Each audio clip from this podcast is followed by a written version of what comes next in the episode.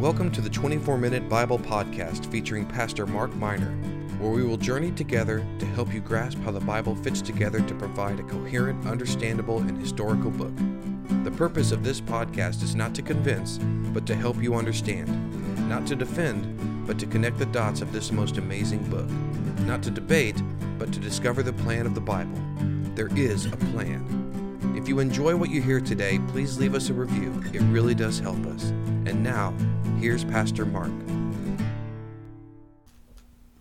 Well, hello everyone. I hope you're having a great day. Thank you for loaning me 24 minutes of your very valuable time. I promise I will do my best to make it worthwhile, to gain you, help you gain some insight as we here at the 24 Minute Bible seek to understand in a simple way the journey of the Bible and to put it all together in a way that makes sense to us. So uh, today we're going to be looking at episode 24. It's called Israel's Place in the Bible, Then and Now. I'm not much of an artist. I can paint a wall, but I've never painted a picture in my life. I've never had an art class. But I do appreciate art, uh, from Bob Ross to Da Vinci to the comic books to whatever it is that you view as art. Uh, I, I love it. But I've watched artists, and one of the things I've noticed that they do is that they lay down a certain bed of colors. They have on their palette a certain color, and, and then it's uh, maybe it's dark or maybe it's a rose color or something. And then uh, they put that down, and then on top of that, they lay another color and another color. And, and that seems to me, from my unskilled eye, the way that the artist creates things until you get the Mona Lisa or you get Bob Ross's little squirrel right there. Uh, whatever it may be, I, I, don't understand it totally, but as we talk about the Bible, the Bible is, in many senses, layer upon layer upon layer. And uh, we're in episode 44 here today as uh, I speak with you. The first 36 lessons were uh, really a compilation from Genesis to Revelation, helping you put the Bible together in a chronological way. Since episode 37 and on, I've been trying to lay down some foundations, pick some subjects that maybe are like a river or a thread or a color that runs through the Bible that we don't always understand because we look at it in just the book or the time frame that we're in. But but there's a continuity to it and there's a plan to it.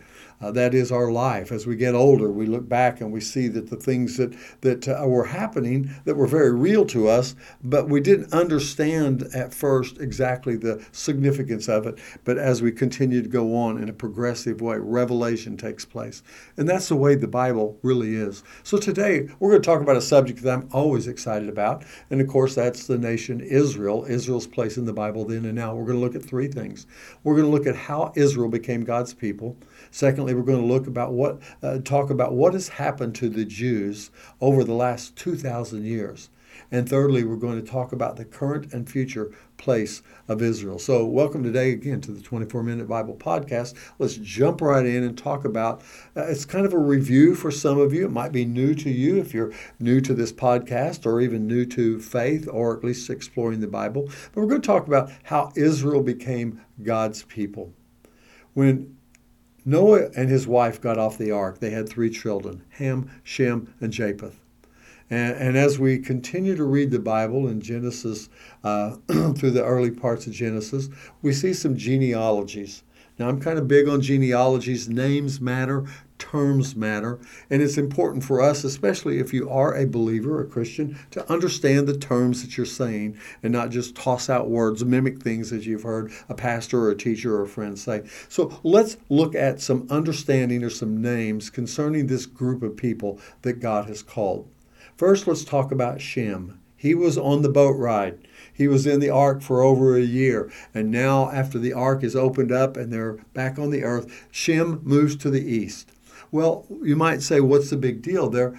Shem is the father of all the Shemitic people. If somebody says I'm anti Semitic or you call someone anti Semitic, you're basically saying that they are anti Shem because Shem is the father of all the Semitic people. It's not just the Jews, it's not just Israel. Uh, there are a, wide umbrella of people that are from the lineage of Shem. But just remember that, Shem. And then Shem had a great grandson his name was Eber. We read about him in Genesis 10:24, but I don't care about the story as much as just the name. The the term Eber now has morphed into what we know as the Hebrews. The Hebrews were the people of Eber. We read about that in uh, the book of Exodus, the Hebrew people. Moses was one of the Hebrews. Well, that comes from Eber, the great grandson of Shem. So we got the Shemitic people, then we're narrowing it down to the people that are uh, from Eber, the Hebrew people. And then it gets narrowed down even more in Genesis 12. Uh, when we when God speaks to one man in the east part of the world at that time, in what would today be Iraq, Ur the Chaldees is where the Bible says he lived. His name was Abraham. Abraham was six generations after Eber, so he was the grandson with five greats in front of it, if you want to go that way in the genealogy. But Abraham descends from Eber. There are a lot of other people that were Hebrews, but Abraham specifically comes from the lineage of Eber. And so God speaks to Abraham and he calls him. From Genesis 12, you've heard me say this if you've listened before, from Genesis 12 all the way to Acts chapter 2 in the Bible, all we are doing is talking about the children of Abraham. We are looking at their interactions. We are looking at their failures as well as their successes. We're looking at their temple. We're even naming our children after their names, many of them. And ultimately, we see, of course, the Messiah, Jesus, coming from the children of Abraham. If you read the book of Matthew and you look at the genealogies, it takes the genealogy of Jesus back to Abraham. Father Abraham had many sons, as the old child song says. So, Abraham. Then we go from Abraham. Abraham had a grandson. And Abraham's grandson was a man by the name of Jacob. Jacob and Esau, but we focus in on Jacob. If you remember the story about Jacob, Jacob was wrestling with an angel or a being. Some think it was Christ, some think it was the Lord Himself. Whatever it was, it was a spiritual being. And the fight went all night. And finally, Jacob would not let go. And he said these words I will not let go until you bless me and the angel or Christ himself or whatever, whoever it was he was wrestling with, blessed Jacob. And here's how he blessed him he changed his name from Jacob, which means the deceiver or the supplanter, to Israel, which means he who struggles with God. So Jacob got a name change. That was the blessing, and what a blessing it truly was. So now we're talking about Abraham, or excuse me, now we're talking about Israel. So we go from Shem to the Hebrews to Abraham, and now we're talking about Abraham's grandson, is uh, Jacob, also known as Israel. Israel, of course, if you remember from Sunday school, had 12 boys. And those boys, those sons, became the 12 tribes of Israel. So that's where we get the 12 tribes of Israel, the 12 sons of Jacob, whose name was changed to Israel. Of those 12 sons, and again, we're just getting the names together the Shemitic, Hebrew, Abraham, Jacob, or Israel. And Israel, this man Jacob or Israel, had uh, 12 sons. The fourth son uh, was a, a man by the name of Judah. And when we read about the term or express the term Jews, we are literally talking about the children of Judah. Now, we lump those all together. All of these names get kind of commingled and mixed up. But I think for you on this very uh, scholarly lesson today from the 24 Minute Bible Podcast, that, that you might just understand how those names come. Uh, of course, the Jews uh, were one tribe of the 12 tribes. And that's significant because Jesus, of course, came from the tribe of Judah. He's the lion of Judah. He's the king of the Jews. So Jesus had to come from the lineage of Judah. Now we could go on from there, but just want you to understand the name Shemitic and Hebrew, and particularly the name of Israel and Jewish or Jews. So again, from Acts 12 to, to excuse me, from Genesis 12 to Acts 2, we are talking about the lineage of Abraham and all his kids and their events, ultimately culminating in the birth, the resurrection of Jesus Christ. And then from Acts chapter 2 on, uh, the Israelites become less of an issue. The children of Abraham are not really the focus anymore, are they? Because we're looking at places like Rome and Athens and Thessalonica and Ephesus. None of those are Jewish names, none of those are Jewish places. Everything's changed because the gospel is spread out now into the world because Jesus accomplished everything uh, on the cross but the Jews were the basis or the seedbed, if you will, that provided the Messiah. So, how should we describe the children of Abraham in the Bible. How does the Bible describe them? Well, it calls them chosen, and they were. Uh, they weren't smarter, better, uh, more gifted than anybody else, but they were chosen by God at His divine and sovereign purpose. They were blessed in so many ways. They were blessed with what they were given and what knowledge they were shown and the experiences they had. They were honored because to be uh, a child of Zion or a, a, Jew was to be a very blessed individual. But all of that kind of weaves into a, a little analogy here. Uh, the Jews would carry around with them this holy vessel it was a wooden box, basically the size of a casket, if you will. It was called the Ark of the Covenant. And in the Ark of the Covenant, they carried something very, very precious. They carried two stone tablets that had been etched, engraved by the very finger of God, the Ten Commandments that Moses brought down from Mount Sinai. But that's really not the greatest thing that the Jews carried because in, in their box they had the written word of God on tablets of stone, but in their flesh, in their genetics, in their DNA, they were the vessels or the vehicle that carried the very word of God in flesh.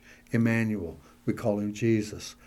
That's the purpose. That was God's people. So we, we spent 10 or 12 minutes here just talking about the nation Israel, but it's very important for you to understand that they were the vehicle, the vessel through which Jesus Christ, the, the Lion of Judah, the King of the Jews, was to come. So that's how a little bit God uh, called Israel to be his chosen people. Now, let's talk about what has happened to Israel over the last 2,000 years. It's been a long time since uh, Jesus was crucified, resurrected. It's been a long time since the book of Acts and the Bible was closed, or the last book was written in about 90 AD. So, what's taken place? Well, I'm going to give you, and I'm going to toss in a couple of caveats, and uh, I want you to think about this rather than a certainty of this is the way it is. I want you to examine, you know, uh, what I'm about to say, and you may agree or disagree. But if, I, if there was one word that I could attach to the nation of Israel, a nation of Israel over the last 2,000 years, it would be this word scattered. The Jews have been scattered all over the world. They are literally in every country uh, in on the planet today, with the exception of Antarctica, and I don't think anybody lives in Antarctica except penguins. But in, in all the other continents, there are there is a Jewish representation. Brazil and Argentina, South America, huge representation and populations of Jews. Australia has a large population of, of Jewish ethnicity. Russia, very large. Canada as well. And the largest of all populations outside the uh, nation of Israel is the United States. And that's the largest concentration of Jewish people. So they've scattered all over the world, but there's one other thing that I would make you uh, help you to understand, and it's found in Matthew 27 25. Uh, get the scene now. We're at the cross, uh, or not the cross, we're at Pilate's uh, throne, and he comes out and he finds no charge in this man and he brings out a bowl of water and he washes his hands and he says those words I find no guilt, no charge against this man. He is innocent. I'm just paraphrasing now. But if you might remember what the people said, the Pharisees, the Sadducees, and all the crowd standing there that, that Good Friday morning, they uttered these words found specifically exactly in Matthew 27 25. They said, Let his blood be upon us and our children. Wow. Have you ever said something that you didn't know how profound it was, but you felt it, maybe had to live with it for a long time, perhaps the rest of your life? I think these words literally define the existence of Israel over the last 2,000 years. No other group has experienced the extreme hatred that the Jews have. Africans, uh, Hispanics, uh, Native American Indians have all been exploited, sold into slavery, being used as servants, no doubt about that. But with the Jews, it's different. They were not exploited, they were purely and simply put, they were hated. There was no desire to make them slaves. There was a desire to eliminate them, to kill them. There have been so many numerous genocides or pogroms, and that, that word literally means a massacre with the purpose of extinction of a certain group or ethnicity. And, and nowhere and no other group has experienced so many genocides against them as have the Jews. Uh, part of that may be because Satan knew that the Messiah was going to come through them, but it's even past and post Jesus. For example, Pharaoh's massacre of the males in, in the book of Exodus. He was killing all the males, which would have ultimately eliminated the uh, tribe of the children of Abraham and, and the Israelites and his 12 tribes. Uh, of course, that didn't work. You might remember the book of Esther, and there was Haman. Uh, who attempted to massacre all of the Jews by some political intrigue with King Artaxerxes, uh, but his attempt was to massacre all the Jews in Persia and Susa. That would have been the entire group of the Judish, Judah, uh, or the Jewish population, which would have included the seedbed of Jesus. Had he been successful? No Jesus at least theoretically, because that seedbed would have been eliminated. He failed, of course, and he was hung on the very gallows he intended to hang the hundreds of thousands of Jews there. But that was a pogrom or a genocide. In Russia in the 1890s and early 1900s, over 1,000 or 150,000 Jews were killed simply because they were hated, they were maligned, they were despised. And of course, all of us can remember and know, uh, understand the, the Nazi genocide of the six million Jews perpetrated during uh, and before World War II. So we've had these genocides, but my friends, it's not just outside in the world, in the political realm, it's even been in the church.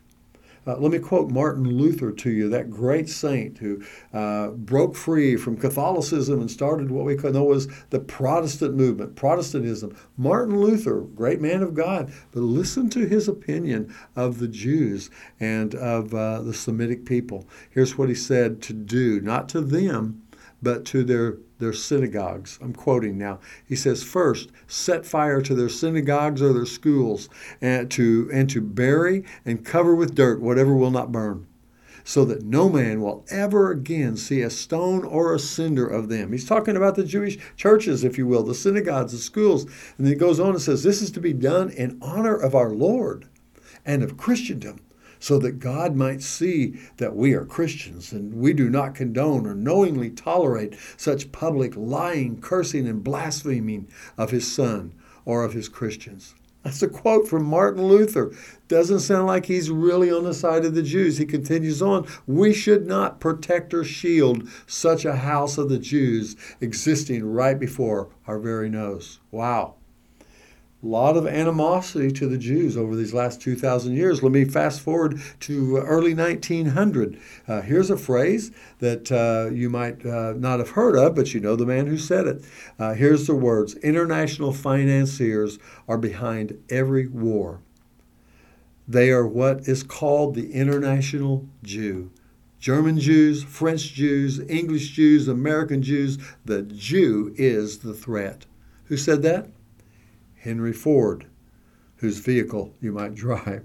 So there's a lot of animosity, and I can quote many others here, but, but there's been a, a, scattering. You might have a wandering Jew plant in your home if you have house plants. And part of that is because the Jews knew they would never be able to settle in one area for long. Persecution was going to follow them everywhere they went. They were wandering Jews and hence they did not become farmers. They did not do anything that required them to own or manage land. The Jews learned trades. They work in all sorts of different trades. Uh, they're craftsmen, they're skilled in, in whatever it may be that they do. They've also been responsible for a lot of great inventions that we utilize today. For example, in no particular order, uh, if you uh, Google something, that came from two Jewish boys. So the platform, the internet technical platform to be able to search, the search engine, if you will, Google, came from the Jewish two Jewish people. Uh, nuclear power with Robert, uh, Robert Oppenheimer and, of course, Albert Einstein, both very prominent Jews that unleashed, broke the the uh, uh, atom, split the atom, and caused the chain reaction. Yes, it was a uh, caused the bomb that may have won the war, but it also caused many other things as we use nuclear power. The polio vaccine, stainless steel. If you have a pacemaker, that was invented by a Jew. If you've been saved by a defibrillator, that's that was invented by someone who was Jewish. The ballpoint pen, the TV remote, even the teddy bear and the Barbie doll were all invented by Jewish individuals. So there have been some good things that have come from the Jews, but they have wandered and been scattered for the last 2,000 years. Now, I mentioned in last episode, episode 43, that, that I thought the greatest sign of the return of Christ, or at least laying the foundation for the return of Christ, was the creation again after 2,000 years of history of the nation Israel. There was no nation Israel for 2,000 years. Today, very much there is.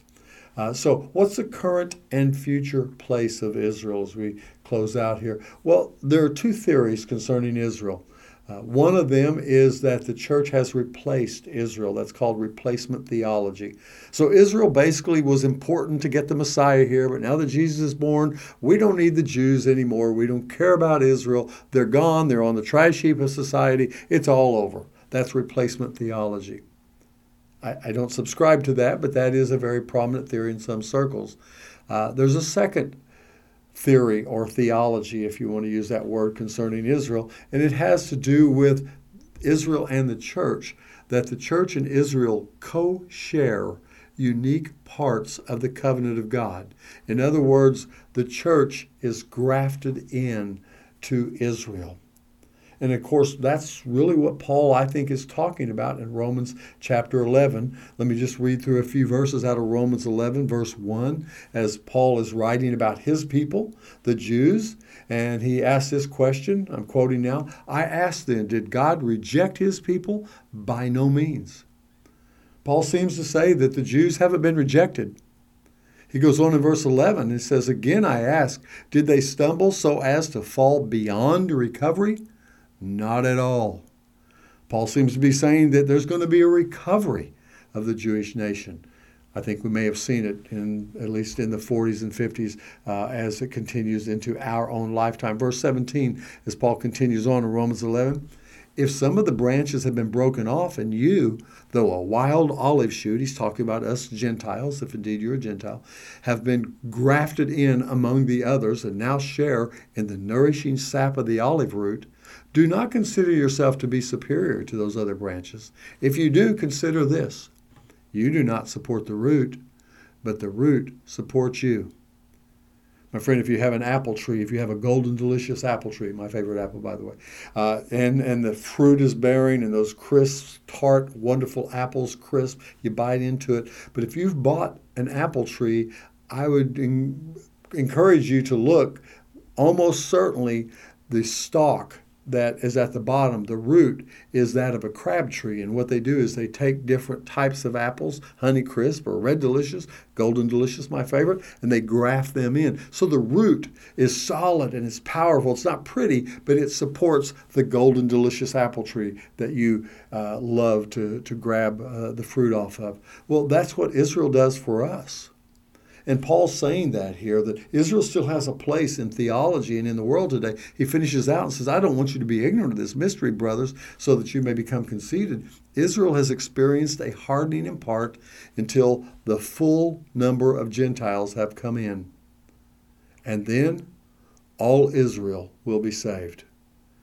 Sounds to me like Paul's saying they weren't rejected, they didn't fall beyond recovery, and there's going to be a restoration of the nation Israel. And I believe that has happened. I believe we're seeing that even today. He goes on and says, As it is written, the deliverer will come from Zion. He will turn godlessness away from Jacob. This is my covenant with them when I take away their sins.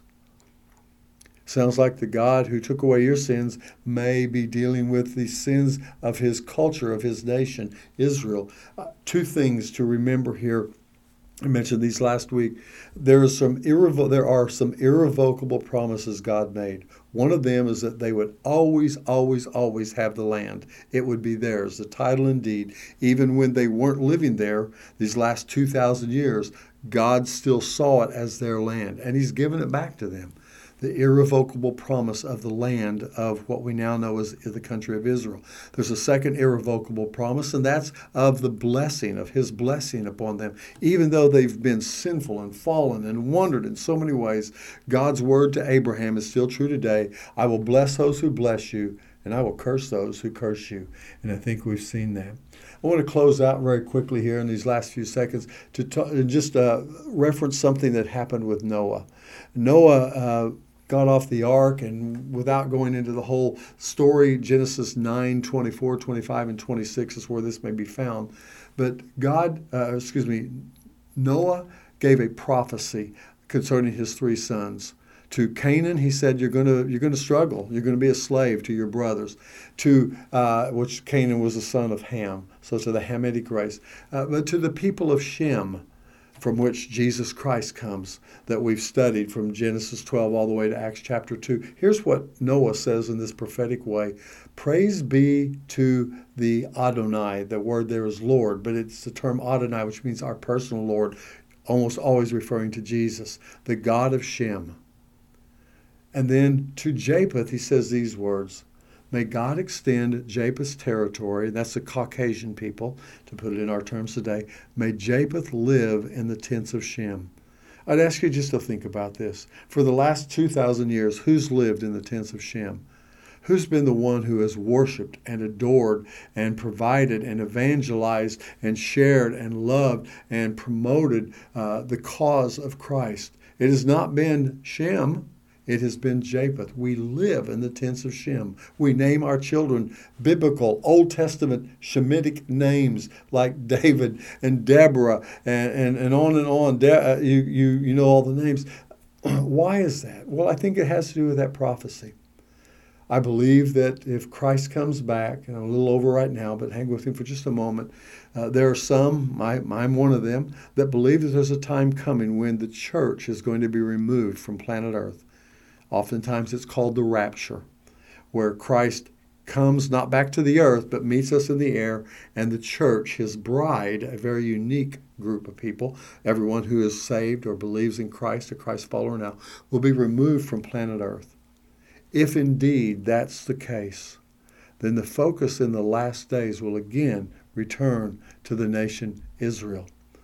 I've referenced, I think, already, but in the book of Revelation, the first three chapters are all about the seven churches of, uh, of Asia. It's all about the churches. But from Revelation 4 on, no more mention of the church. But we do have a mention of a focus of Israel. For example, in Revelation 7, there'll be 12,000 from every tribe, 144,000 total, that will be on fire evangelists for Jesus Christ during this period of time. There will be these two witnesses that will live in Jerusalem. They will be killed, slain for their faith, but God will bring life back into them, and they also will evangelize through their miracle for the cause of Christ. And of course, the last war that we experience is the war of Armageddon, which takes place where? Right in the very belly, the heart of Israel, called in the valley called Jezreel. So uh, all of these things have a focus with Israel. It seems to me, uh, in my uh, understanding that uh, Israel is going to be very much and is very much a part of the prophetic word uh, that is taking place today. Well, I'm over, so I'm going to close this time. Thank you for listening. Uh, next week, we're going to take a two part series on understanding family in the Bible. What does God and the Bible have to say about family? Much debate today concerning the family. We're going to look at some biblical understanding and also some practical things that will help you with your family. Thank you very much for hanging on with me through this 24 plus minutes. I appreciate you listening and uh, thank you. Have a blessed day and hope to see you next week on the 24 Minute Bible Podcast. Thank you so much for listening to the 24 Minute Bible Podcast. If you enjoyed this episode and look forward to continuing this journey to understanding the Bible, please subscribe to the channel. And if you would be so kind, please share it with your friends who might enjoy it as well. Join us next week with Mark Miner for another episode as we continue to explore how the Bible so beautifully fits together. May you have a blessed week, and may God be glorified in your lives.